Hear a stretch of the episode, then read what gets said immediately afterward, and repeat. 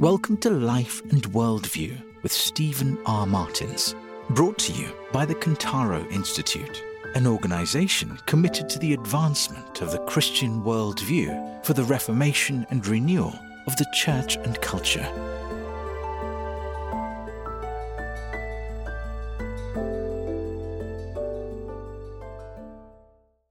Welcome to another episode of Life and Worldview. Our passage for today is Psalm chapter 47, verse 1, which states, Clap your hands, all peoples, shout to God with loud songs of joy. There are certain moments of our life when we're overwhelmed by God's goodness. When I look at my wife and at my three children and one still on the way, I can't help but be overwhelmed by God's goodness. When I see that I have neither plenty nor little, but just enough to get by, I'm overwhelmed by God's goodness. When I look upon my health and see how God has kept me well, I cannot help but be overwhelmed by God's goodness. And what do I do in response to being overwhelmed? I praise God. As the psalmist says, clap your hands, all peoples, shout to God with loud songs of joy. But praise should not only be uttered when things are well. A few years ago, when my wife and only child at the time were in a severe car accident, I praised God. When I received news that my father had been diagnosed with stage four cancer, I praised God. When I was let go from my employer due to organizational restructuring, I praised God. One might scratch their head and wonder what about these situations should lead me to praise God? I might be tempted like Job when he was tempted by his wife to curse God and die. But we would be wrong to think that our praise should be determined by our circumstances even when disaster strikes, even when health fails, even when layoffs come knocking, we are to praise God.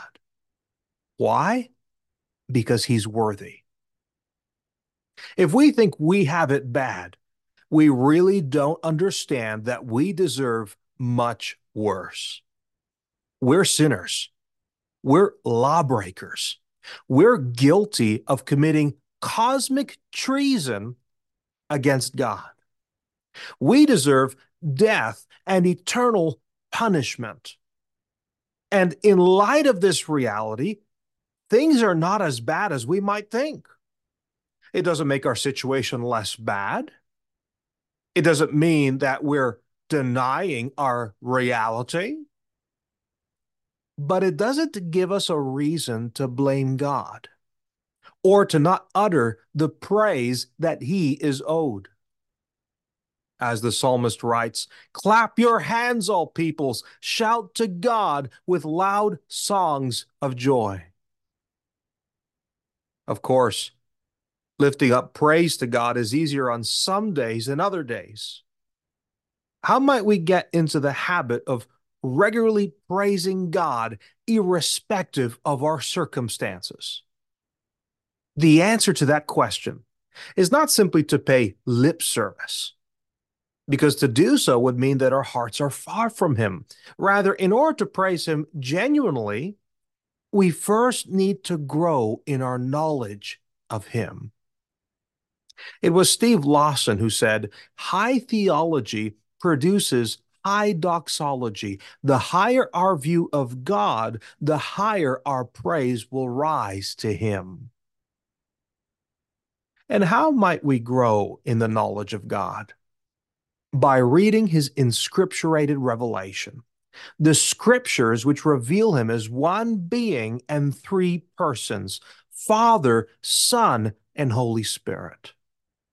The more we come to know the Word, the more we come to know God. And the more we come to know God, the more elaborate and articulated and heartfelt our praise becomes.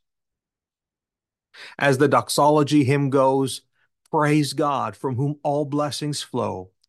Praise him, all creatures here below. Praise him above ye heavenly host. Praise Father, Son, and Holy Ghost. May the call from the psalmist to praise him be our own.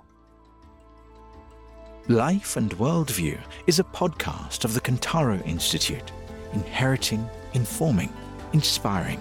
As a registered charity, we impact thousands across the globe through our digital and print resources. Thanks to your generous support and donations. We can't do this without your support. Consider becoming a partner today.